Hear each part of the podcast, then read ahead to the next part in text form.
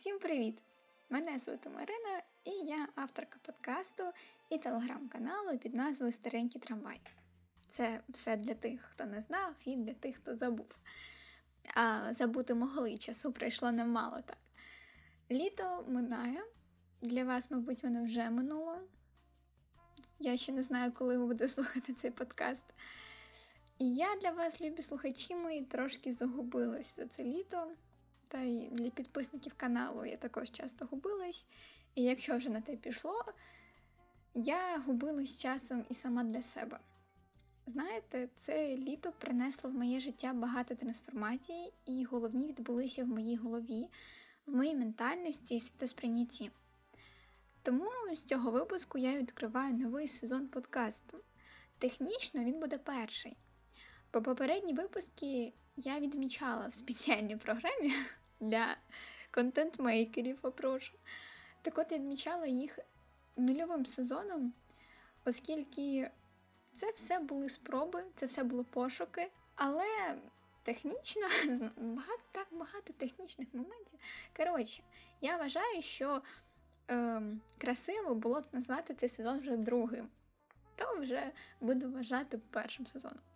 Символічно було б почати в жовтні, коли я дропнула перший випуск, ем, а я символізм люблю та поважаю. Але в мене вже руки чешуться, якщо чесно, так мені хочеться увійти в нову фазу життя. Наразі я перебуваю в дуже непевній фазі мого життя. Е, майбутнє незрозуміле, майбутнє не тітке, у нас немає ніякого плану. Але в мене є відчуття, що все буде добре, в мене є сила для того, щоб втілити це почуття в реальність, тому я і відкриваю нову фазу життя. Радикальні зміни, новий сезон подкасту. Але тим не менш, тим не менш. Так як мій подкаст не має ніякої тематики, я просто розмовляю з цікавими мені людьми на цікаві для мене теми. Main idea in this podcast don't exist то я позитивно налаштована на експерименти. І сьогодні ви слухаєте один із таких експериментів. Тому я починаю.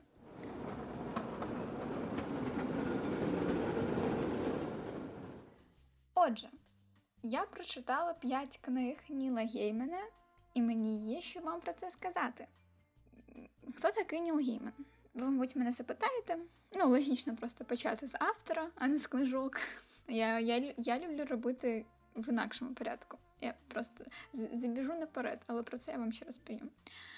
Я обожнюю подкаст е, під назвою Акустика Акустикаційний. Така от вам від мене щира рекомендація. Як каже одна дівчинка з TikTok, рекомендаціон. Але я далеко не цей подкаст, і біографії я цікаво розповідати не вмію. Тому хто такий Ніл Гейман, ви дізнаєтеся самі. Добре, це жарт. Ніл Річард Маккіннон Гейман. Це його повне ім'я. Англійський письменник-фантаст, автор численних романів, графічних новел, коміксів, сценаріїв, оповідання ще пише. Дуже багато робіт у мужика.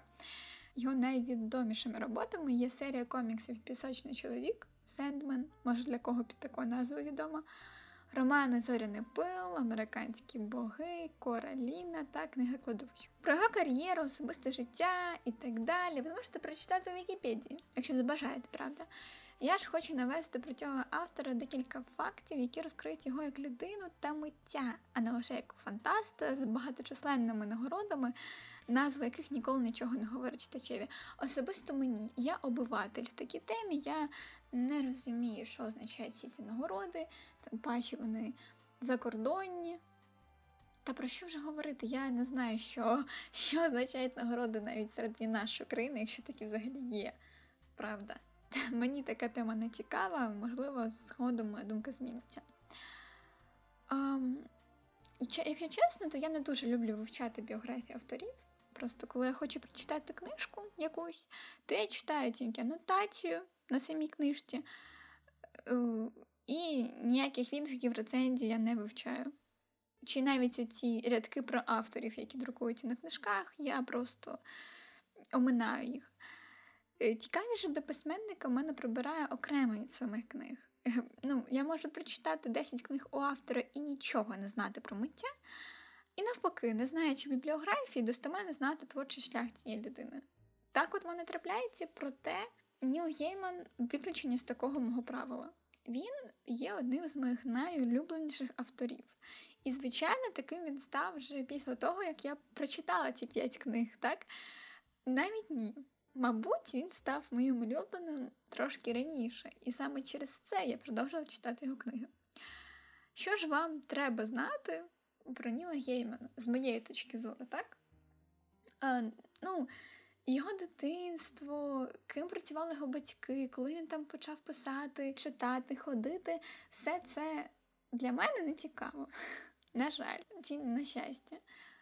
Е, тому я поділюсь з вами тим, що саме цікаве для мене, але я ем, була б дуже рада, якби ви дізналися самі про цього автора, бо це дуже цікава людина, вона багатогранна людина. І якщо мій подкаст зможе вас зацікавити, то це буде неймовірним плюсом. Я буду дуже рада цьому. Отже, почнемо з того, що він займається бджільництвом, бджолярством, розведеним бджіл. Я не знаю, як це сформувати, але окремо від роботи час, вільний від роботи час, він вдягає цю масочку, шляпку, рукавички, вертушок і йде ем, гуляти з бджолами. Це неймовірний факт. Він багато говорить про людину, як на мене. Якщо без жартів, то Гейман Скорпіон напередодні близнюків. І якщо ви захоплюєтеся такими речами, то це багато для вас що пояснює. Скорпіон керує Плутона, покровителем підземного світу, а також є провідником у м, таку піднагодну, вибачте, за таке наземне слово. Піднагодно злочинного світу і всього, що знаходиться нижче поверхні.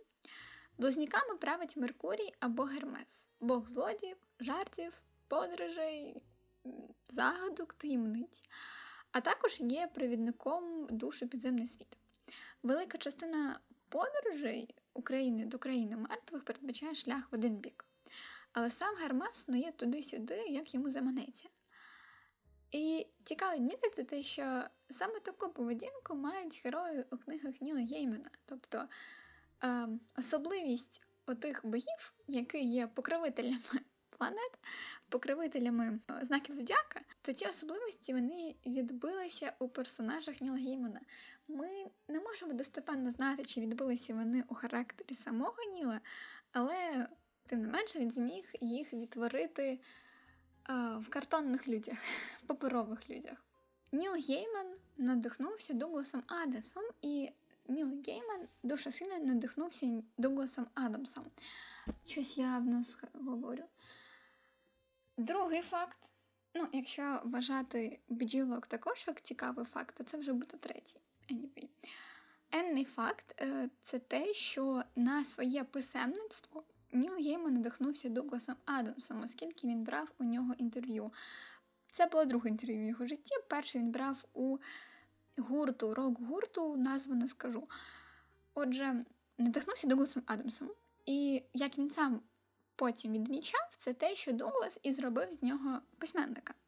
До цього ж е, Ніл Гейман малював і він випускав свій, свого Сендмена. Отже, як Ніл відгукується про ті часи? Я провів багато часу з Дугласом і писав чисто, весело з класичним англійським гумором. Я закінчив роботу з думкою писати дуже весело, потрібно буде повторити. Я написав 5 тисяч слів і відправив друзям почитати. Один із таких друзів був Террі Претчетом, до речі, і е, згодом з цих п'яти тисяч слів утворилися добрі передвісники. До речі, дуже ну, сплетіння з долей.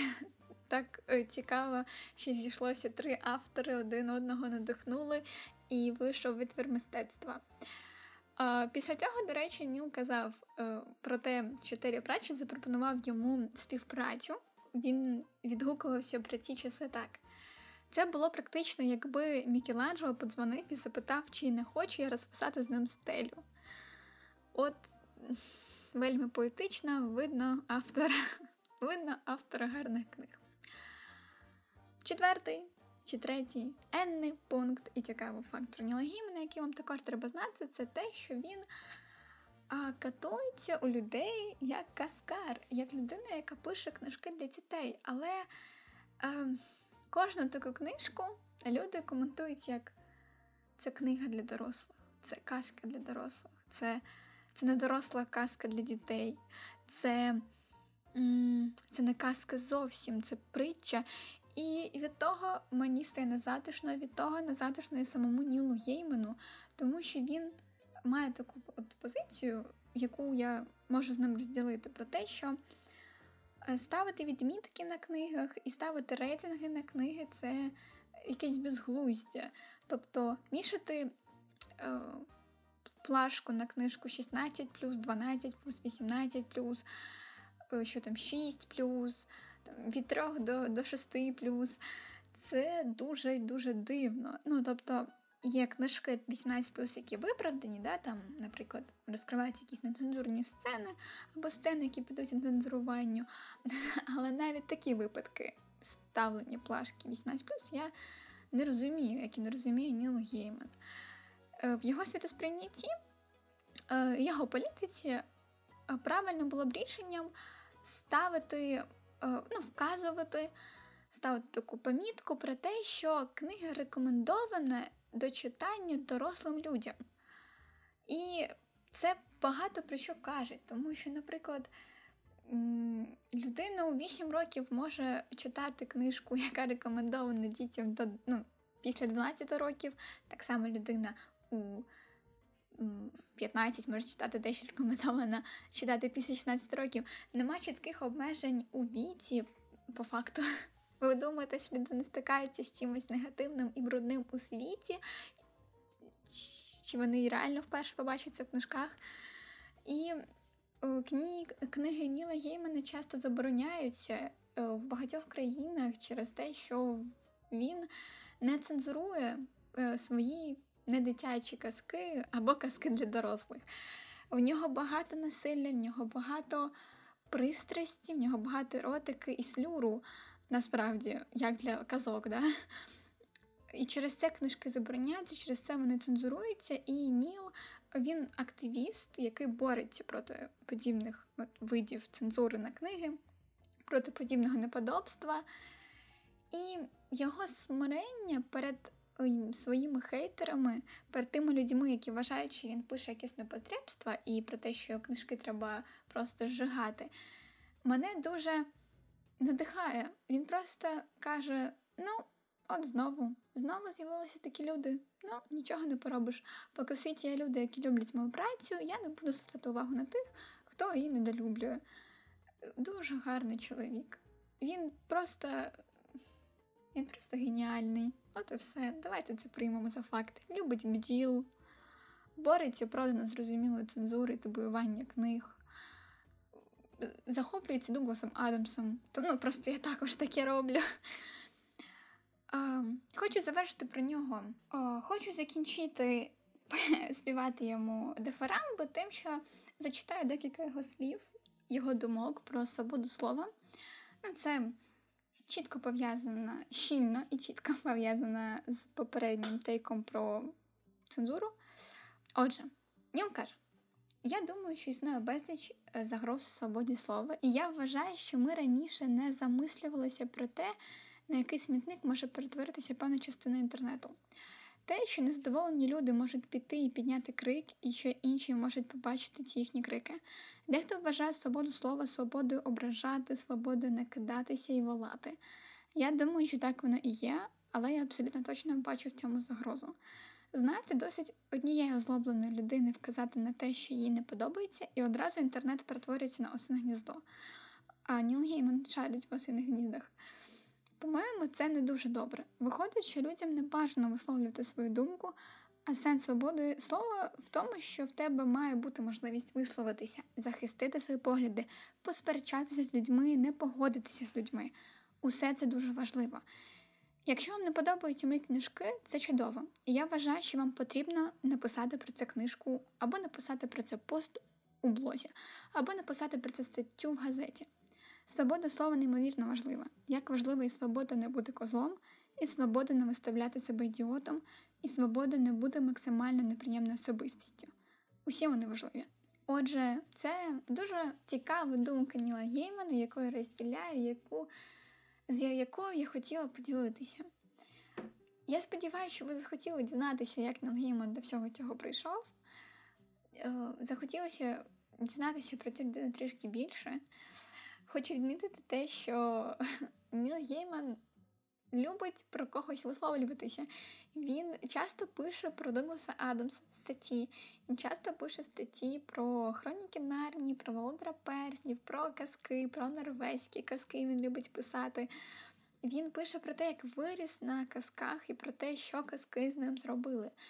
Люди інші часто пишуть про Ніла Геймана, про його міфи, про його релігіозні мотиви в книгах, про те, як Ніл Гейман переосмислює казку і перероблює казку, про те, який витончений світ будує Ніл Гейман, і як майстерно він вплітає смерть у свої твори, як він обігрує, обігрує, як він майстерно веде боротьбу між злом і добром, між смертю і життям, і у, фіналі ніхто не виходить переможцем ніколи. Отже, ви послухали такий досить рандомний хаотичний набір фактів про Ніла Геймана. Я вирішила зібрати саме їх, оскільки я завважила, що вони багато чого говорять про нього як про миття, особливо факт про бджоли та те, що він скорпіон. Але ми продовжуємо. Точніше, починаємо. А почну я в хронологічному порядку. Тобто, свій список я починаю з тих книг, які які читала раніше. Ну, буквально. Перша книгу Ніла Геймана, яку я прочитала, була Зоряний пил. Отже, з неї почнемо. Пісня. Впіймає з неба зірку, з'їж корінь мандрагора. Скажи мені, куди спливли роки, звідкіль взялись отруйні трунки, про що бронить русалок спів, і як не заздрити усім, які вітри зігріють дух і додадуть снаги. Ти ясновидцем народився, така вже твоя доля. Бери коня і мчи удалечінь до сивани на скронях, а повернувшись, розкажи, що бачив на шляху. Та жінки вірної ніде не знайдеш, я тобі кажу. А якщо знайдеш, напиши, я втішуся за тебе. Але по кралю не піду, хай навіть недалеко. Ти вірною її зустрів і у листі звеличив, та поки дійде то твій лист, вона вже зрадить тричі. Автор Джон Дон 1572-1631 рік. Ось ця пісня відкриває нам двері у зоряний пил. Вона відкриває двері у магічну розповідь, у книжку, яка асоціюється в мене з тими самими піснями з Тіктоку про короля, лицара і, і, і мах. Добре, я не пам'ятаю пісні з Тіктока, але це історія споріднена для мене з класичними фентезі англійськими, з з Володарем Перснів, з Нарнією і все. Так, з Володарем Перснів та з Нарнією. Ця книга справила на мене неабиякий резонанс у ті роки, коли я її читала. А читала я, мабуть, десь у 16-17 році її. А на зломі. На зломі 6-7 класу, бо я класи для себе роками позначала раніше. Тобто це було літо між 6-7 класом, мені було років 11-12. Щось я загнула. 13-14, мабуть. Отже, це, це буквально казка з дуже клішованим сюжетом пошуків пошуків скарбів, пошуків істини. Ті пошуки провадить молодий герой, молодий юнак. Що він шукає? Чи то гроші, чи то славу, чи то сенс життя, чи то кохану. Це все неважливо. Тобто таких сюжетів дуже багато, але ця книжка відрізняється від усіх таких сюжетів. І це можна сказати про будь-яку про будь-яку книгу Ніла Геймана. Е, заглиблюсь трошки в сюжет, а вже потім повернусь до власних почуттів. Отже, в нас є селище стіна. Привіт, фанатам атаки титанів. І ця стіна знаходиться на межі з чарівною країною. І е, це селище стіна оточене е, кам'яним муром, магічним кам'яним муром, який відділяє це селище від чарівної країни. Ну, тут невідомо, чи то краї... чарівна країна захищається від людей, чи то селище захищається від чарівної країни. Привіт атакам фанатам атаки титанів. Але ця стіна, цей мур, він має один єдиний прохід, отвір о, фунтів 6 завширшки, трохи далі на північ від селища. Це цитата. Прохід весь час охороняється, єдиним винятком стає період травневого свята, під час якого варта змінюється, адже по той бік муру раз на 9 років з'являється ярмарок. І на цей ярмарок приходять як і чарівні істоти, так і люди селища, звичайні. І тому е, в цей момент варта міняє свій пост, варта йде на ярмарок, е, ворота можуть бути не захищені, але здебільшого туди приходить знову варта, нова зміна. І в одне з таких свят, одним роком, енного числа, Дурстон Торн зустрічає дівчину, і ця дівчина перебуває у рабстві у чаклунки, і вона продає якісь ядки на тому ярмарку. Я вже, якщо чесно, не пригадаю, що саме вона продавала. Але, да. Я, якщо чесно, я вже не пам'ятаю, що вона продавала. Мені здається, що Дустан Торн також не пам'ятає, що вона продавала. продавала. Це не, не так і важливо, бо від їхнього кохання народився син Трістан. Трістран. Трістран чи Трістан. У мене є якась, якийсь процент дислексії, як ви всі міг, мабуть, колись про себе. Він він висловився так про себе, я просто спизділа в нього цю фразу. От, але я, ну, тобто, хлопчика зовут Трістран, але я постійно читала Трістан. Ну, тобто, я повністю ігнорувала цю букву Р, вона не потрібна. Так от, Трістран він головний герой. І головні події, тобто весь сюжет, він розвивається, коли цей хлопчик підріс. Аж через 17 років від самого початку, від, від періоду зачаття. І Трістран він перетинає мур, оцей захисний, і вирушає до чарівної країни у пошуках зірки, яка впала. Для чого він ту зірку хоче знайти? Для того, щоб подарувати дівчині, яка йому подобається. Але виявляється, що ця впадша зірка, яка насправді ще є дівчиною до всього цього, виявляється, вона ну, важлива така шишка у цій чарівній країні, і за нею вирушає не тільки Трістран, а ще дуже багато людей. Дуже багато людей її шукають. Відчувається да, такий доволі клішований сюжет, але знову ж таки повторюсь, це виняткова книга. Під час своєї мандрівки Трістран зустрічає маленького кошлатого чоловіка, лева, єдинорога, а потім зустрічає ще судно пропажа це піратів, і потім нас чекає розв'язка про те, як хтось із всіх тих, хто полює на цю зірку, її знайде. І ми дізнаємося головну історію про те, що це насправді дівчина. Ні, я вам нічого не заспойлерила. Це буквально говориться на самому початку. Ви розумієте, так? Зоряний пил. Я думаю, що сама назва вже спойлерить е, весь сюжет, особливо фінал, але ні, ні, це не так. Цікавий, класний фінал. І я не розумію людей, яким він не сподобався. Отже, і збитий сюжет, чим же він мені сподобався? А, Своїм надлишком міфічних істот, своїм пристрасним проявом почуттів і своїми недитячими пригодами, своєю жорстокістю, своєю кровожерливістю. Тобто, якщо тут вже вбивають коня, то йому прям так нормально панахують голову. Якщо тут вже кохаються, то кохаються повністю голову. Якщо тут вже а, віддають своє серце, то виривають прямо з грудей. І мені а, така контрастність а, з м'яким і чарівним магічним світом дуже сильно подобається. Мені подобається, коли є ніжний антураж, але жорстокість, брутальна жорстокість, на яку ніхто не дивиться приляканими очима, яку всі сприймають просто як за частину свого світу. Тому що, мабуть, я, в принципі, сама так сприймаю світ. Коли ти безбожно романтизуєш усе навколо себе, і закриваєш е, очі на травмуючі для тебе події, е, але Одночасно з тим, ходячи по центру міста, ти бачиш кроваві плями і розумієш, що там вмирали люди, то так, це відчувається як ця книга. Буквально це відчувається як ця книга.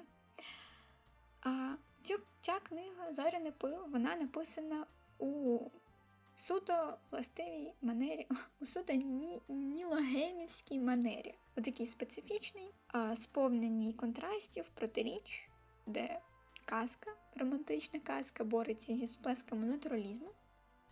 А, Себто, де потворне і огидне йде поруч з а, дружбою та щирістю, тому що це і є сторона людського буття. Гейман точно не з тих письменників, які тішаться від можливості творення ідеального світу. Це я можу вам сказати, як людина, яка прочитала п'ять його книжок. А, а, І знаєте, зараз я можу сказати, що я стала настільки дорослою, що я можу читати казки. Я можу читати казки і бачити в них сенс, який я не бачила в дитинстві. Казки повчають, казки організують, казки цинічні, казки іронічні, вони часто висміють все навколо. Уроки, які вони дають дітям, вони безмежні. Їх просто їх вони незліченні в своєму по своїй суті. А колись я бачила тільки один: один урок, один сенс, одну привідну ідею. А зараз я бачу їх сотні. І в мене такий сильний порив до того, щоб знову читати казки, особливо казки Діани Він Джонс. В неї це далеко не такий гротескний світ, як у Ніла Геймана. В неї це ніжність, в неї це щирість, в неї це а, м'якість. Тому зараз від Ніла Геймана ми перейдемо до Діани. Я перейду до Діани Він Цей же подкаст тільки про нього, про Ніла. Не переживайте. От, але мені подобається ця фраза, що колись ви станете настільки дорослими, що почнете знову читати казки, розуміти казки і любити казки. Це була книга, але це був зоряний пил. Я ставлю цій книзі 10 з 10. І неважливо, можливо, я колись перечитаю і поставлю менше, але моя 13-річна душа прагне десятки, тому я ставлю її чітко і впевнено. Наступну книжку, яку я читала, була Кораліна. Читала її десь вже у 9 класі, тобто злом між 8 і 9 класом, тобто літо. Літо це переломні часи. Чарівні казки більш ніж правдиві. Не тому, що вони розповідають нам про існування драконів, а тому, що переконують нас, драконів можна повбивати. Автор Честертон. Сподіваюсь, мене дислексія дозволила мені побачити всі літери в цьому слові, в цьому прізвищі. Але саме з таких слів починається короліна. Якщо не помиляюсь, то такі штуки називаються епіграфами. Але не присвято. Ні. Присвято, до речі, в книгах Ніла Геймана це окремий вид мистецтва, тому що, дізнаючись факти з його біографії, так, біографію Ніла Геймана я вивчала, але я таким рідко займаюся. Отже, вивчаючи його біографію, я розумію, що означають ці імена в присвяті, я розумію, яку роль вони вони відігравали в житті Ніла, і а, яку роль вони відігравали в написанні, в виданні, рекламуванні даної книжки, яку я тримаю в руках. І це неймовірно мило. Отже, Кораліна. Книжка, яку я давала почитати всім своїм родичам та друзям. Просто от насильно вручала в руки, сувала кидала. Ця історія неймовірно сильно відгукнулася в мені. А, Читаючи її у віці, виходить 14-15 років, я була забитою дівчинкою з купою комплексів і купою страхів. У мене був тоді дуже великий страх. Мене попереду чекав 9 клас, і це була ДПА. ДПА не сталося, був коронавірус ти ти би офігіла, Марина, тоді якби знала, що насправді тебе чекає. Ти б боялася в три рази більше. Але anyway. Отже, попереду був 9 клас, попереду були перші такі серйозні іспити, грубо кажучи. Я взагалі думала тоді кидати школу після 9-го йти кудись, кудись податися. От, Тому я була на розпутті, я не знала, що чекати від цього року, що чекати від цього навчального року. Тому тому Короліна так сильно мені допомогла. От і все, от і вся магія. Я буквально наповнилась силою, Я буквально відчула, як Короліна поборола свої страхи і поборола одночасно з нею. Цю магію не можна пояснити словами, буквально. Для мене Короліна Аніла Геймана це одна з найкращих дитячих ж... казок, жахливих казок, казок, які жахають, жахастиків. І водночас книга знову не для дітей. Це знову не дитяча казка. Це казка для дорослих. Казка для тих, хто вже став достатньо дорослим для того, щоб читати казки.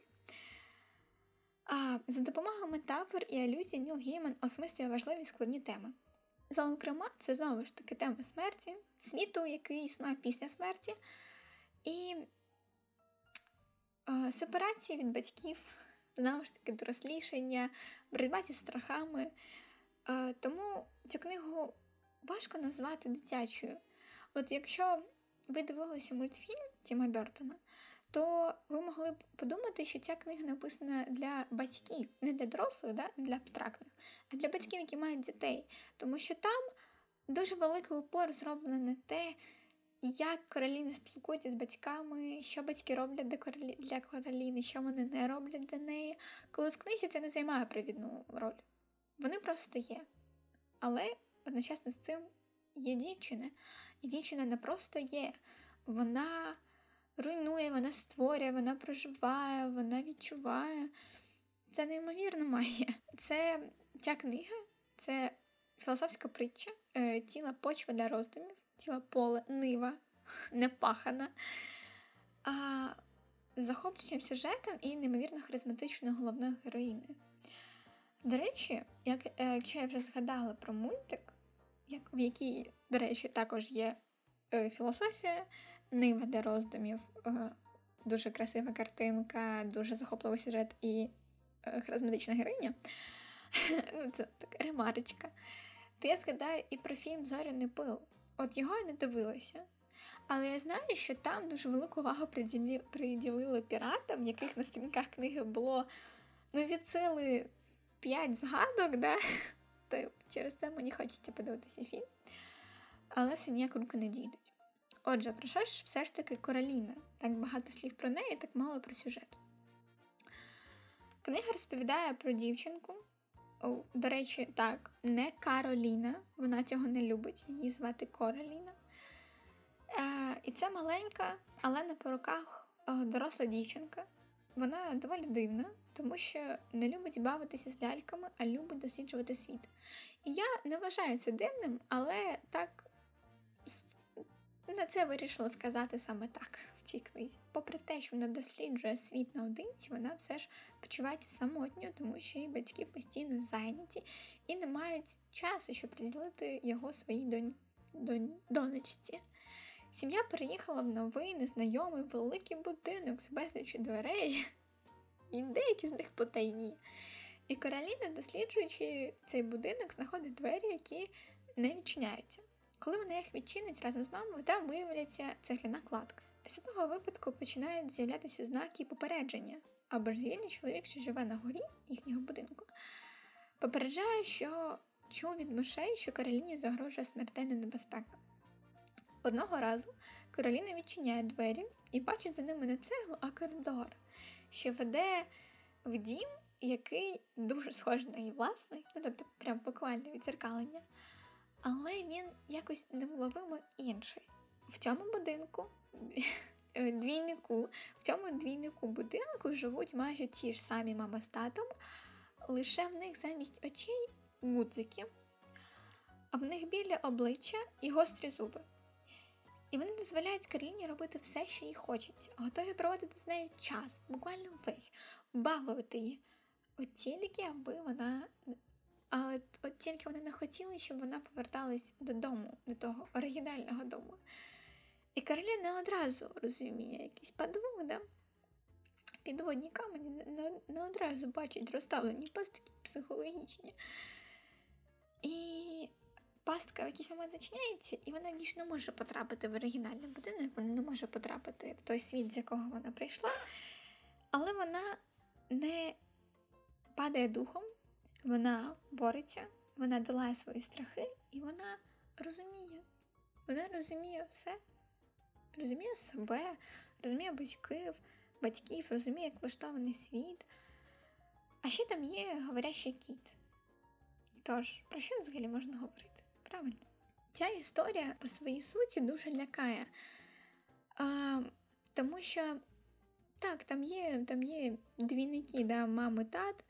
А, ці двійники страшні, лякаючі. Там Короліна, звісно, коли попала в той двійниковий світ, а, зустріла дуже багато цікавих персонажів, дуже цікавих і бентежних історій почула і дізналася.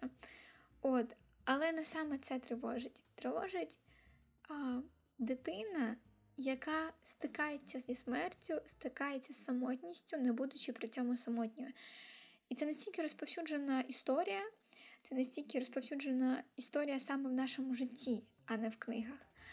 І від того дійсно бентежно про те, що дітям варто розказувати, що таке смерть. Дітям варто розказувати, дітям варто допомагати справлятися з подібним явищем, і варто показувати, що бути самим це не так вже погано. Ми всі по своїй суті самі. Яскравим прикладом є казки Астрід Лінгренд, мабуть, тому що Пепі Довгопанчоха, Малюк із Карлсона. Вони стикнулися. Ну, добре, про малюка не знаю, але Пепі точно стикалася зі смертю. Але обидва вони зіткнулися з самотністю. І вони не були в цьому, а, як би так сказати, не були нажахані цим, вони не були через це вразливі. Вони через це стали сильніші. І мені здається, що саме такий троп у казках досить важливий. Мені неймовірно сильно подобається троп, де людина собі знаходить сім'ю, оця от знайдена сім'я, друга сім'я, троп, де людина знаходить вірних друзів. Але це настільки розповсюджений сюжет в житті, і казки, які допомагають нам справитися з реальними проблемами, це досить цінно. І тому я ставлю Кароліні 10 з 10. І я ніколи не поставлю оцінку менше, окей? Я... Це твір десятка до кінця життя. Третьою на черзі йде книга кладовищ. І я вже прочитала між 9 та 10 класом, або вже коли я навчалася в 10 класі, мабуть, це таки в 10 класі, вересень місяць. Такинього так лишать хай навзнак. Ніхто і не чий. Звичайний жебрак. Дитячий віршик. І з цього дитячого віршка розпочинається історія Ніха або або історія нікого. Це це, це прекрасна історія дорослішання. І тут вже відбувається інша історія це вже здобуття сім'ї, це здобуття друзів, е, не без втрати, бо це Ніл Гейман, але більш така. Я не можу назвати її теплою, ні. Не буде таких порівнянь. Вона все ж така бентежна і тривожна. В мене, до речі, видання з ілюстраціями. В Короліні також були ілюстрації, але їх було набагато менше. Я взагалі вважаю, що книжки Ніла Геймана просто необхідно читати з супроводжуючими текст-картинками. От прям і ніяк так, і ніяк інакше. Е, До речі, е, до того, як я розповім про сюжет вам, до того, як я розповім вам про сюжет, я скажу про те, що ця історія нагадує мені каркасом е, Кіплінга з його Мауглі. Тому що Мауглі це також знайдена сім'я, мабуть, цим, але є певний нюанс. Я розкажу вам про сюжет, можливо, ви зрозумієте. Герой історії книги кладовищ маленький хлопчик, маленька дитина на самому початку, яка вилазить із вікна після того, як убили її батьків. Вона йде на гори і ховається на цвинтарі, що по сусідству від будинку. І на цьому цвинтарі пара місцевих приводів, спричинених швидкоплинною появою духу її матері, перебирає на себе піклування про цю дитинку. Не нагадую нічим мало. Його виховали буквально мертві люди. привиди. До того, правда, виховували тварини. Але якщо вірити ідеям реінкарнації, то тварини це також люди, просто перероджені душі. Отже, ці привиди, да, вони не знали ім'я цієї дитинки, ніхто не знав ім'я цієї дитинки, тому його назвали ніхто. Ну, скорочення буде ніг для стислості, для лаконічності. Також він заховується чемним вампіром Сайлосом, який є охоронцем кордонів цвинтаря. От а, також у Ніха вчила дуже цікава жінка Лупеску, коли Сайлос там по справам пішов в інші світи. А а ще Ніх ходив у школу до людей. І книга кладовище це роман про виховання цього Ніха і про змоги Джеків, так от корпорація Джеків. Ем, це група негідників. Усі члени ко називають себе Джеками, хоча з різним прізвищем. Це майстри на всі руки Джекі, це спритні Джекі, це Джекі Фрост. От. А, Тобто всі ці Джекі, ця корпорація вона намагається вбити Ніха, тому що там є одне пророцтво, в якому Ніх відіграє ключову роль. Треба цього Ніха позбутися, привіт вона там Гаррі Поттера. Отже, ось вони всі хочуть цього позбутися. Тим часом Ніха охороняють е, міфологічні істоти, а Ніх просто живе, він просто хоче жити. Він хоче перейти цю межу між смертю та життям і піти нарешті у життя і відпустити смерть. Він хоче ходити до школи, спілкуватися з реальними людьми, ходити до магазинів, але він все ще ніг, він все ще ніхто. І він навіть побував у іншому світі, його викрили якісь дитячі дивні істоти з, каж... Е, з крилами кажанів за спиною, але він все ще ніхто. І саме про це і книга, про те, як вирости, бути кимось і відпустити все те, що тобі дорого, все те, що тобі стало так близько і рідно, твоїх опікунів, твоїх друзів, е, твоїх вчителів, наскільки б вони не були теплими, ти повинен зайти у холод, щоб стати кимось, щоб вийти з цієї зони комфорту. І я так ридала, коли читала цю книжку, вона визвала в мені стільки приємних, стільки щемливих почуттів. Це дуже ніжна і визначена книжка про дорослішання. Вона сповнена жорстокістю, звичайно, тому що це Ніл Гейман, про що ми взагалі можемо говорити. Але вона така ніжна в цьому, в тому, в чому вона сповнена.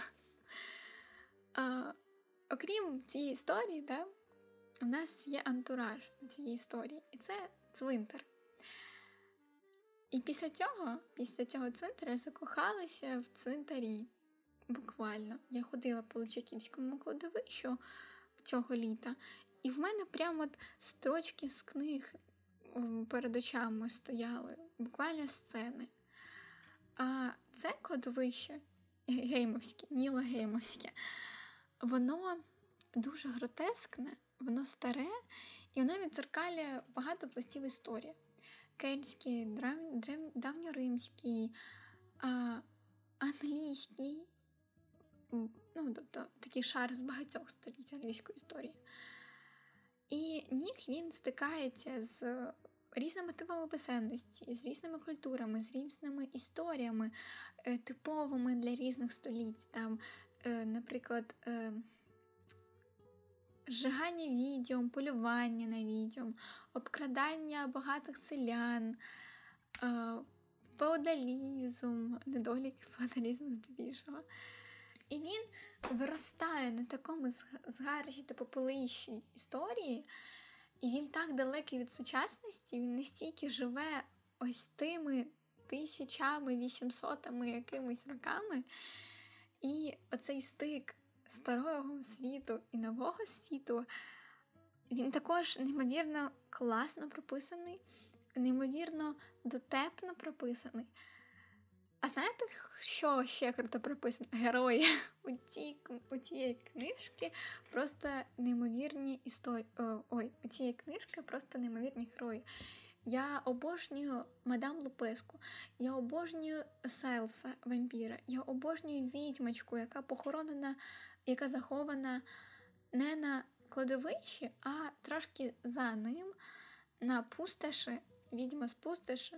Привіт всім фанатам книжок Він Джонс, а здебільшого ходячого замку. Отже, герої так. Відьмочка з пустоші. Я безмежно закохана в дружбу, яка склалася між цією відьмочкою і ніхом.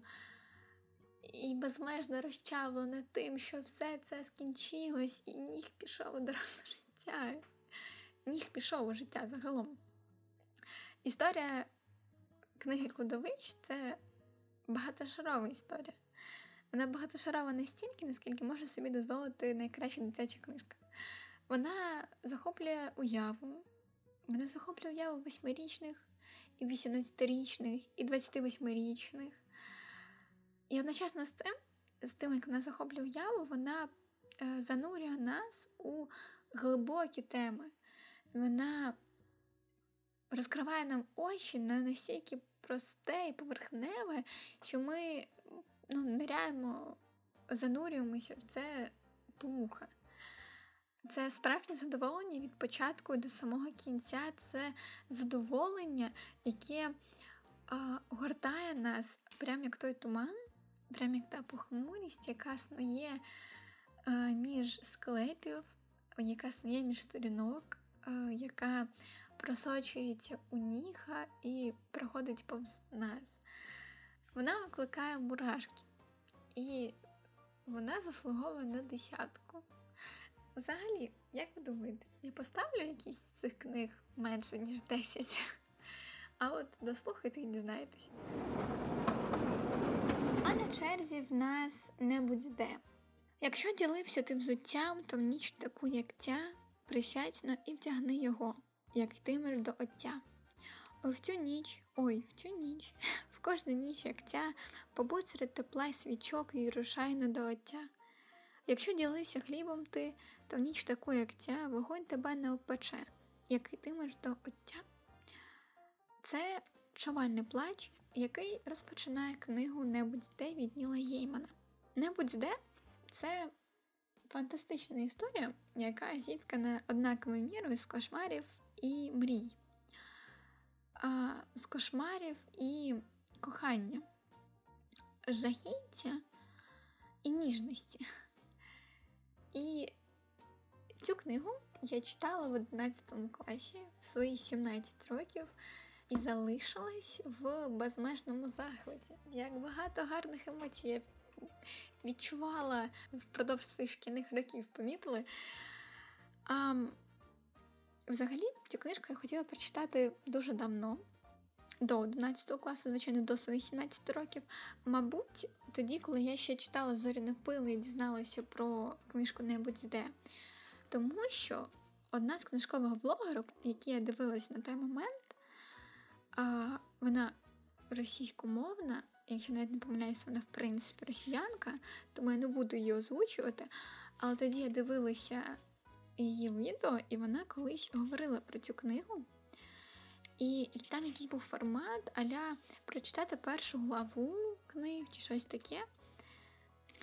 Добре.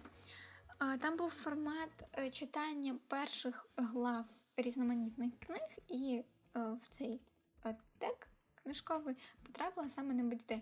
І тоді книжка починалася з історії про те, буквально зі слів про те, як два, е, дві людини дивилися, стояли і дивилися на палаючий монастир. І вони говорили якісь кровожерливі речі, які я зараз не згадаю. Але тоді мене це так вразило, я думаю, хм, як цікаво, книжка про якихось маніяків убивць. Я такі люблю. А, Але коли я вже купила небудь де, через років 5 чи 6 після того, як я дізналася про цю книгу, то я не знайшла в першій главі таких слів. Наскільки я зрозуміла, то це просто переведення, бо ці слова я все ж таки зустріла, просто трошки пізніше. От, Але я таки не зрозуміла, чому вони вирішили в новому виданні змінити порядок, почати не з прологу, де є такий вирваний з контексту шматочок, а саме з першої глави. Ем, але як є, як є. Навіть в такому виданні мені книжка дуже подобається. Отже, що ж тоді таке відбувається в першій главі, в прологі і, і далі, по суті. А в нас відбувається мандрівка моторошним, зловісним, диким, сирим і трішки привабливим світом спільного Лондона. А цей Лондон він вивернутий бік реальності. Він заселений дивними створіннями, а він працює за дуже дивними законами. А, але він такий є до певного часу. Просто потім в ньому з'являється Річард Мег'ю. Звичайно, собі білий комірець, що працює в офіс-центрі. Заручений він з красуною, холодною, правда, але красуною. А холодною красуною, яка а, весь час штовхає потяг їхніх стосунків, колію життя своєї мрії. А, Вона живе досить безтурботно і затишно, здебільшого завдяки Річарду, але все змінюється в якийсь момент, і цей якийсь момент стається, коли Річард зустрічає.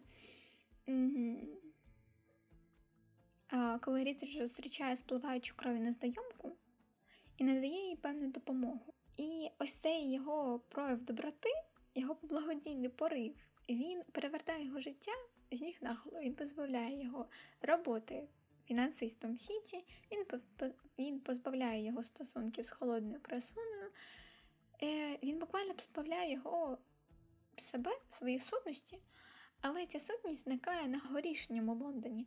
Зате от у спільньому він нормально себе так чухає. І Річард він стає невидимим для звичайних людей.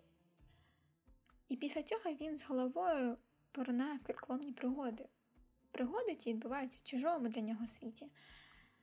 І тут в нас головний герой також шукає, як і в першій книзі, про яку згадувала, але він шукає вже не якісь скарби, а він просто шукає шлях додому. Але чи знайде він його? А може він знайде, йому не сподобається вже? Читайте, дізнаєтесь. Ну, я сподіваюся, звичайно, що ви читали цю книжку, тому що да, я хочу, щоб цю книжку читали всі в світі. Річард Меб'ї викликав у мене досить інтимні почуття, тому що цей герой неймовірно схожий на мого хлопця. І ця книжка тому має для мене досить такі приємні чуттєві спогади, тому що не давала цій книзі, цим персонажам цим словам свого відтінку, цього значення, так скажімо. Але а, тим, ну, навіть не беручи до уваги саме це, а, я не могла покинути цю книжку ще з причини того, що цей світ, який зітканий чорними мережевними нитками, цей гротескний світ, став частинкою мене в якоїсь мірі. Е, Ця історія вона розлога і карманна водночас. Вона не світла, вона не радісна, вона не е, чиста і не м'яка. Вона не викликає такі почуття. Вона не викликає. Е, тобто антураж це не якась чарівна поляна, де літають феї і з неба спускаються е, летючі кораблі. Це буквально підвали, це сирі тунелі, це постійна пітьма або напівпітьма. Е, світло там лише від газових ламп. Кишені там завжди пусті, обібрані якимись щурами. Шлунги там завжди пусті, їсти буквально нічого. Холодно ж там майже завжди. Ну, якщо ти не думаєш розвести багаття, але якщо ти розведеш багаття, то ти натрапиш на якихось розбійників, привернеш до себе багато уваги, я просто таки обожнюю. Це ж міське фентезі, ну ви могли зрозуміти. І це тонко прописане міське фентезі, це фентезі з колоритними героями, які наділені гострим розумом, кровожерливістю, вони наділені вмінням дружити, вони наділені а, такою щурячою чуйкою, щоб от прямо підвести свого товариша, прям хотінням, обвести всіх крізь пальці. Тут нема добрих чи злих персонажів. Всі просто шукають вигоди для себе, бо в спітньому Лондоні головна мета вижити. І вижити за будь-який рахунок. Бо це це міфічні істоти, які всі ми покинуті, які покинуті всім світом, які ізольовані від цього світу, і ізольовані за власним бажанням. А як так сталося? А я не знаю. І вони не знають, і ніхто не знає. Останнє, що я скажу, це те, що якщо книга Кодовищ нагадує Кіплінга, то небудь де нагадує Льюіса Керрола і його задзеркалля.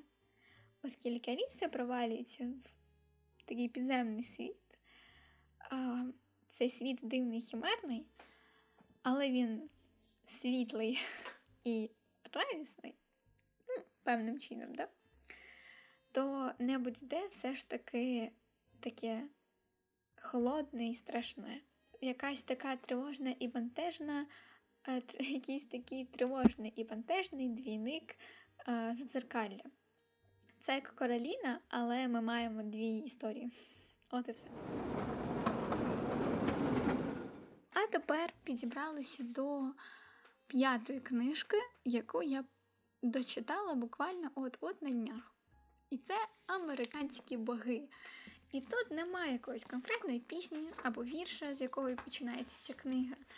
Тому що ця книга починається з передмови до десятирічного юбілейного видання, потім в нас зауваження щодо тексту, потім в нас попередження застереження для мандрівників, а вже потім в нас частина перша. Що ж мені тоді вам зачитати? Я зачитаю вам те, чим закінчується попередження для мандрівників. Мені завжди не давало спокою питання, що, що ж трапляється з демонічними сутностями, коли іммігранти покидають свою рідну землю. Американці ірландського походження пам'ятають фей, норвезького пригадують Ніссе, грецького вриколакасів. Але згадують вони їх тільки у стосунку до того, що трапляється у старому світі. Коли я одного разу запитав, чому таких демонів не видно в Америці, ті, хто ділився зі мною історіями, захохотіли і пояснили що вони боялися перетнути океан, це аж надто далеко. Завваживши, що і Христос з апостолами так ніколи не дісталися Америки. Слова це належать Річарду Дарсону, і розміщені вони в теорії американського фольклору, надруковані в University of Chicago Press в 1971 році. Дуже влучні слова, які відображають суть цієї книжки. Тому я рада, що вибрала саме це.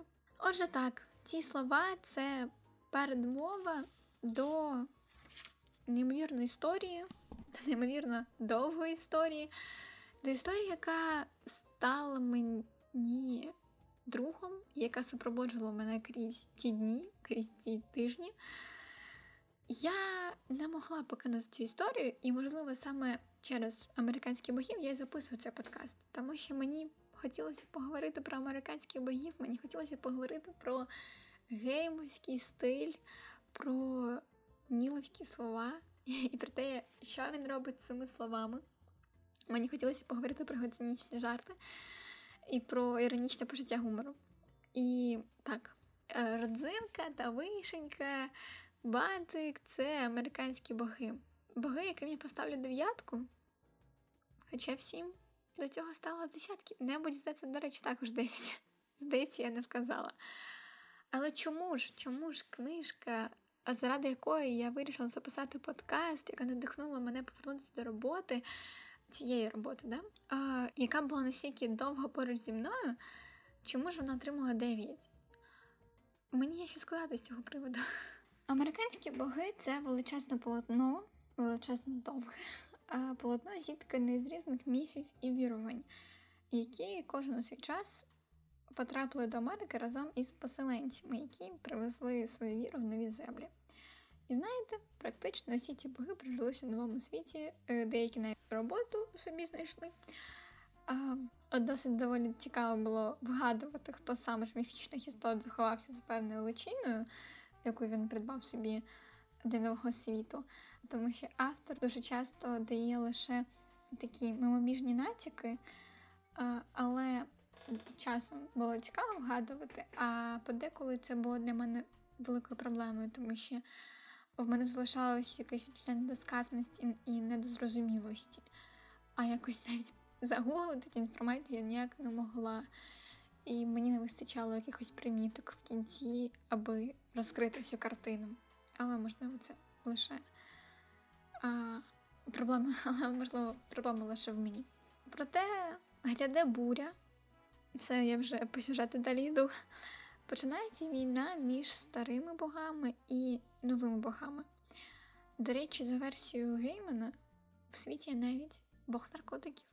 Він відноситься до нових, але я думаю, що наркотики такі ж древні, як і боги.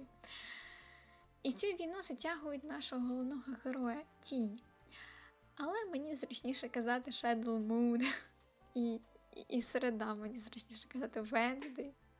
Тінь унікальний герой. Йому просто з перших сторінок починаєш е, співпереживати, адже він відсидів три роки, в нього померла дружина. Померла дружина в момент, коли вона зраджувала Shadow Moon. Так от, мало того, що все це сталося з ним, так його ще й заволокли в якусь авантюру незрозуміли. Буквально з першої миті, як він оце вийшов з в'язниці. А завлік його у авантюру середа, містер Венздей. Він же Одін, він же все отець. І середа разом з тінню подорожують Америкою і намагаються зібрати військо до війни, яка гряде, яка буде. І ми зустрічаємо на цих сторінках і єгипетських богів, і індійських богів, і культурних героїв е, індіанських історій, і слов'янських богів, і східних богів. Неймовірно велика кількість богів різних народів, націй, культур. Одним і одним ми співпереживаємо, одних ми недолюблюємо, інших дізнаємося лише поверхнево. Автор прекрасно вміє показувати нам фокуси з монетками і демонструє нам фокус за фокусом, відвертає, відвертає увагу читача від істини і змушує повірити у вигадку. І коли правда відкривається нам усім, то ми дивуємось і не розуміємо, чому ми були такі сліпі до цього всього. Особисто я оцю де поле шахами, я його не змогла прочитати. Я також я була також, як і всі ті читачі переді мною, які будуть після мене, які були вночі зі мною. Я також не зрозуміла. Я не прочитала цього, і я була такому шоці. У мене прям все перевернулося, коли я зрозуміла, що що таке афери зі скрипкою.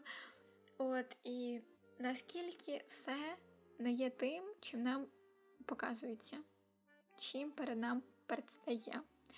За ліповою картинкою ховається не ліпова така личина, не, не, не солодка, як мед.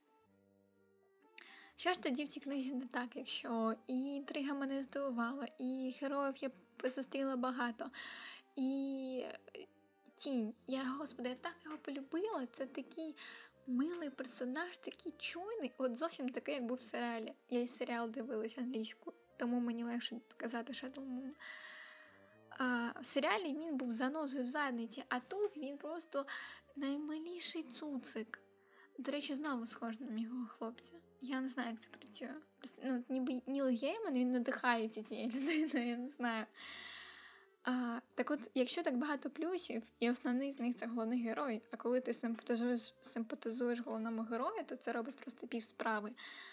Що ж тоді не так? А не так, це хаотичність, це незацікавленість ніби самого миття в цій історії. Хоча Ніл Гейман жив тією книгою, він подорожував, він вивчав, він зустрів купу людей, які розказали йому купу цікавих речей, які він які він використав в цій книзі, ну тому що про все це йшлося в післямові. Але я не відчула цього, я не відчула горіння, я не відчула цього палкого вогню. Я читала цю книгу, ніби пробираючись крізь сторінки, ніби пробираючись крізь такий плотний туман.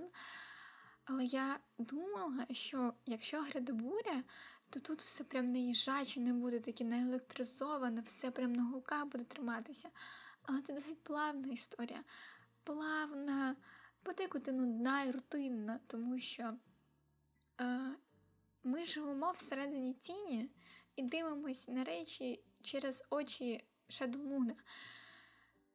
А Shadow Moon, він ніби не живий, от він ніби мертвий, він ніби в якомусь, він ніби в якійсь паузі, і він бачить жахливі кошмари з людиною, у якої голова бізона. І він одночасно, коли прокидається, він живе якесь дуже сіре життя.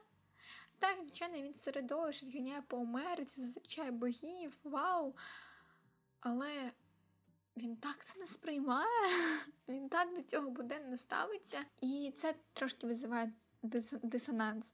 Наприклад, у нас ще є е, така, такі вставки із щоденника, який веде пан Ібіс.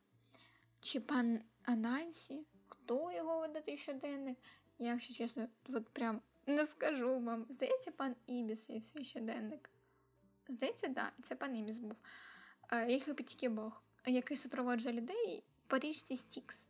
Ну, Стікс це е, е, древньогрецької, давньогрецької міфології, е, але чомусь я не пам'ятаю ніяких інших назв цієї річки. Тобто ну, він перевозить живих в потайбіччя. Ну, вже живих живими вони сідають в кораблик, мертвими вже з нього вилазять. От такий от принцип. І цей пан Ібіс нам писав різні історії про пришестя богів в Америку, про те, що ж вони робили, ті боги, як вони зберіглися в серцях людей, як вони виживали, як вони помирали. І це було дуже динамічно, це було дуже класно. І в цьому насправді дуже. Е, і в цьому насправді відкривається мистецтво Ніла Геймана, тому що він дійсно ем, дає нам різні погляди різних героїв на життя, і ми бачимо це життя по-різному, буквально, і воно сприймається по-різному. Але мені було дуже сумно, що мої очікування не так сильно виправдались. Бо американських богів я хотіла прочитати а, з канікул, які були в мене з 10 по 11 клас. Тобто я навіть хотіла прочитати до книжки небудь де. Саме той мій відпочинок я була тоді в Одесі, я дивилася е, серіал, і я так захопилася всі ці історії, всі атмосферу, що я захотіла прочитати перше джерело, і ні, це було не те, що я собі очікувала. Американські бої, вони сірі, вони дуже холодні, бо події відбуваються взимку. Вони сумні та такий сум, що щемить у серці, щемить за тих покинутих богів. Господи, наскільки мені було погано, до речі, від історії е, рабів, які були насильно вивезені з своєї домівки, це просто жахливо. А, Але вони не палають. В них є неонові вивіски, в них є неонові вивіски, в них є класна музика, але це не робить всю атмосферу. Це робить атмосферу подекуди, моментами. Але загалом це суцільний кошмар тіні, де постійно літають ворони, де постійно ніч, і де постійно е, сидить людина з головою бізона і вкидає якісь незрозумілі слова. Я не до кінця зрозуміла американських богів. Я бачила алегорії, я бачила метафори, але я не побачила всього. Тобто остаточна повноцінна картинка в мене не склалася. Е, Ця книга мені сподобалась. Я поставила їй 9 з 10. Тобто я забрала лише всього лиш бал. Але наскільки ж він був вагомий, правда? Наскільки мої відгуки відрізняються, наскільки мої попередні відгуки відрізняються від цього відгука. В мене зараз не дуже певні почуття. Але я не з тих людей, які не прям не люблять книгу американські боги, бо таких дуже багато. Дуже багато людей не можуть навіть пробратися крізь перші 100 сторінок. Ні. Я прочитала, прочитала з певним задоволенням. Але я відчуваю певний сум. От і все. Я хочу прочитати дітлахів Анансі, тому що Анансі мені як персонаж неймовірно сильно сподобався. От, і о, тоді може, може, я перестану відчувати такий сум, якось закрили гештальт і все. Тому так, на сьогодні з американськими богами ми закінчили. Я о, закінчила свою справу з цією книжкою, тепер вона може спокійно відправитись на полицю, бо в історії вона залишилась. Бо я так захотіла. Але на цьому я не закінчу з вами. Я з вами не закінчу, ні, ніколи такого не буде. Я додам бонусну книгу. Це добрі предвісники, ґрунтовні і вичерпні пророцтва Агнеси Оглашенної відьми. А, Чому не додала її в ті п'ять книг? Логічно, тому що тоді б не було б п'ять книг. І менш логічний факт, менш логічна причина це те, що книга написана в співавторстві, з Террі Пратчетом. І, як то кажуть, як? І кажуть, що здебільшого це робота Террі Пратчета, тому що тут його оцей е, професійний гумор, саме його, саме терівський гумор. Але без чорноти і цинізму Ніла ця книга не була б такою, якою вона є. Але я також додаюсь до тих людей, які вважають, що це здебільшого книга Террі, ніж Ніла. Але так, ми не віддаємо все авторство Террі, це все одно співавторство. Вони обидва доклалися до цієї книжки. Але я не можу судити про неї лише як. Але я не можу судити про неї як про книгу, яка написана Нілом Гейманом. Але все одно розкажу вам, що ж це за книжка така. Е, до речі, серіал я дивилася. І зараз виходить другий сезон. Я не розумію, про що буде другий сезон, я не знаю, я не цікавилась. От, е, що я можу сказати вам про серіал? Сценарій до нього писав Ніл Гейман, і почав він писати його після смерті Террі Пречета, просто одразу, як він повернувся після церемонії. І це як певна дань, тому що це останнє побажання Террі Пречета. І серіал для мене настільки ж близький, настільки ж рідний, як і сама книга. Книжку я читала, якщо не помиляюсь, в 9 класі також, 2019 рік. Ні, це був 2020 рік. Це якраз був період пандемії, тобто вона тільки-тільки почалась. Карантин весняний, я читала її навесні. Я прям як зараз згадала, я ще в історії в інстаграмі це постила. Точні факти вам тут не даю. Отже, одного разу в суботу в Торнфілді почали творитися якісь дуже дивні речі. Е, це був останній день світу Армагеддону, е, який супроводжувався появою чотирьох вершників дефіс мотоциклістів апокаліпсису. Мотоцикліст та апокаліпсису звучить крутезно. Е, але історія наша почалась до цього дня. Вона почалась 11 років тому. Вона почалась з народження одного хлопчика, поява якого на світ, і визначила а, поява якого на світ і сповістила всіх про наближення кінця всього живого. Ім'я, до речі, йому було Мах, але, здається, це був все-таки не той хлопчик, який був потрібен світу. А пліч опліч, ангел, просто ангел і один павший ангел, занепалий, павший. От вони вдвох спостерігали за цим хлопчиком і намагалися допетрити, чи це він спровокував кінець, чи не він, чи хтось десь когось підмінив. І в цьому заключається головна інтрига е, цього, цієї історії, е, тому що в нас є ще один цікавий хлопчик Адам Янг, от за яким е, два янголи не спостерігали, у якого є лише звичайнісінькі друзі і пес. Але верхні і нижні світи направили своїх представників, щоб після настання Рамгедону перемога була визнана або за одним, або за іншим представником, у якого є там членські друзі і пес. І от він, от він виглядає як хлопчина, який би міг спровокувати дуже багато цікавих речей, які могли призвести як до початку світу, так і до кінця цього світу.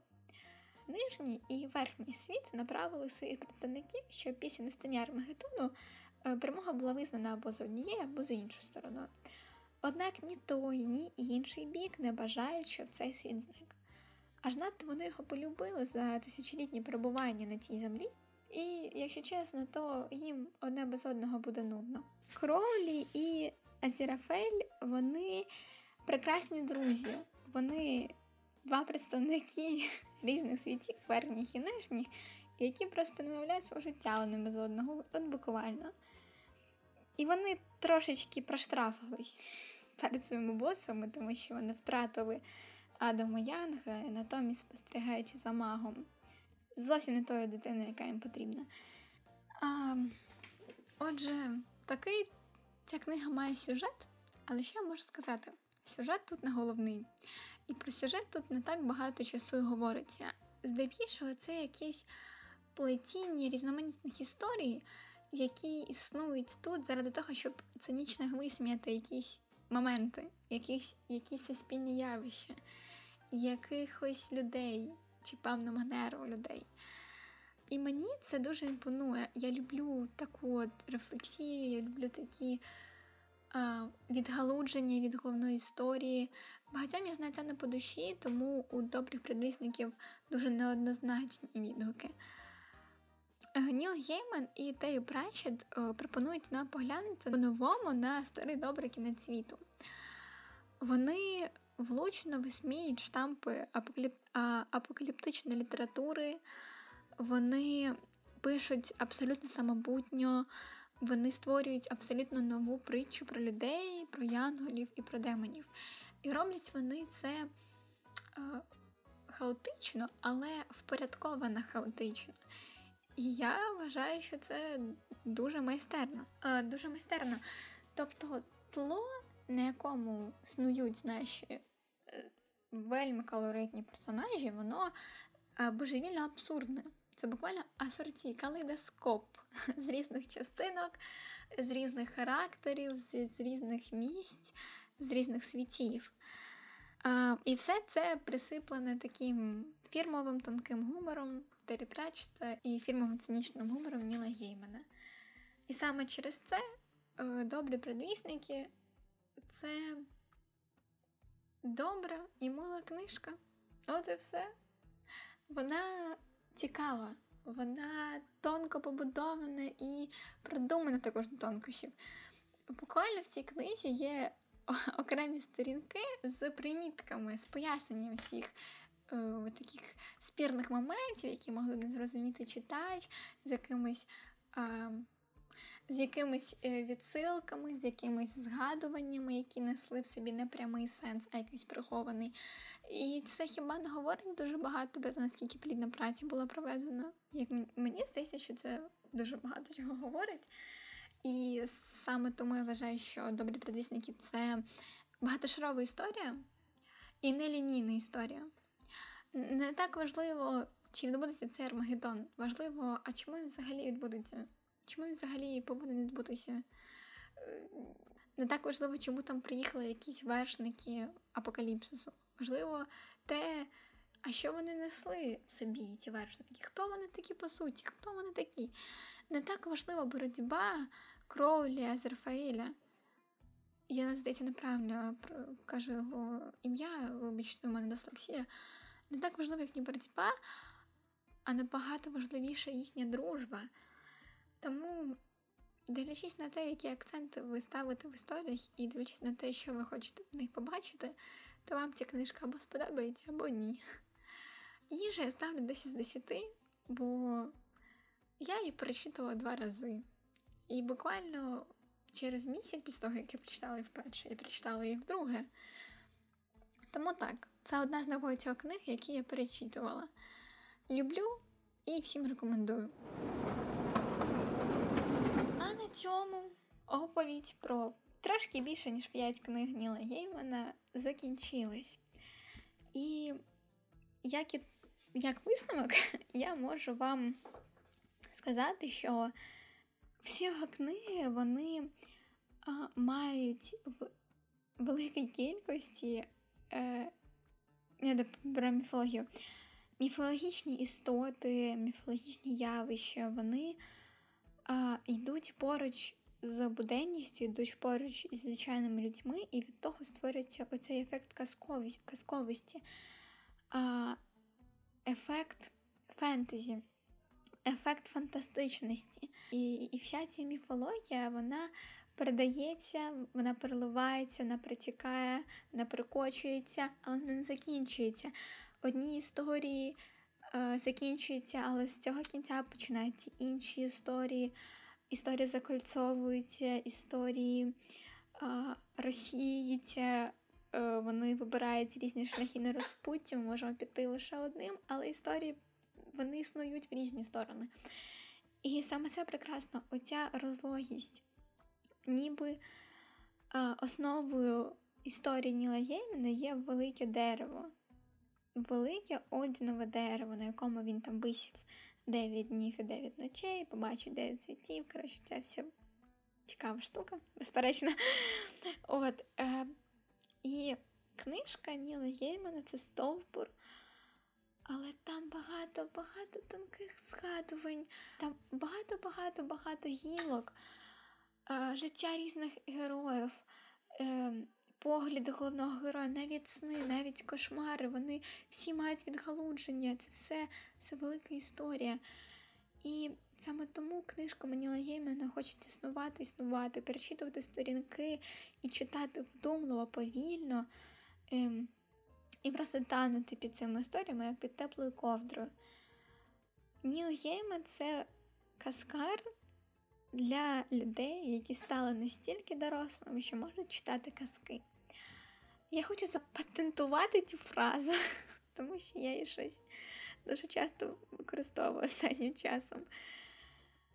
Я люблю Ніла Геймана, я люблю його книжки, я люблю його персонажів. І я буду дочитувати його книжки, навіть якщо вони мені не сподобаються. Тому що це моя дань. Дань цьому автору. Мені не сподобається його книжка, я її дочитаю, і обов'язково про це вам розкажу, тому що така моя свобода слова. І про мої подальші плани, які я пов'язую з Нілом Гейманом, це діти Анайці, як я вже згадала. Дітлахи Анайці стоїть правильно. Потім у мене ще стоїть на полицях скандинавська міфологія. І ще я хочу прочитати океан, океан в кінці вулиці. Я знаю, що в нього є ще збірка оповідань, але я досить скептично відношусь до оповідань. Я не читабельна на природження до читання оповідань поки що, але я розвину в собі цю навичку. І, можливо, колись я ознайомлюся з його оповіданнями і з його коміксами, але всьому свій час, поки наразі дочитати його книжки які є в його бібліографії, які перекладені з англійську на українську мову. Я бажаю вам всім гарного дня, вечора, добрих снів. Я бажаю вам гарного читання, і я дуже сподіваюся, що ви захотіли познайомитися з цим автором. Або якщо ви вже знайомі, то відкрити для себе нові світи, нові книжки і нових героїв. Рада була вас почути і до зустрічі в нових випусках, в нових експериментальних випусках.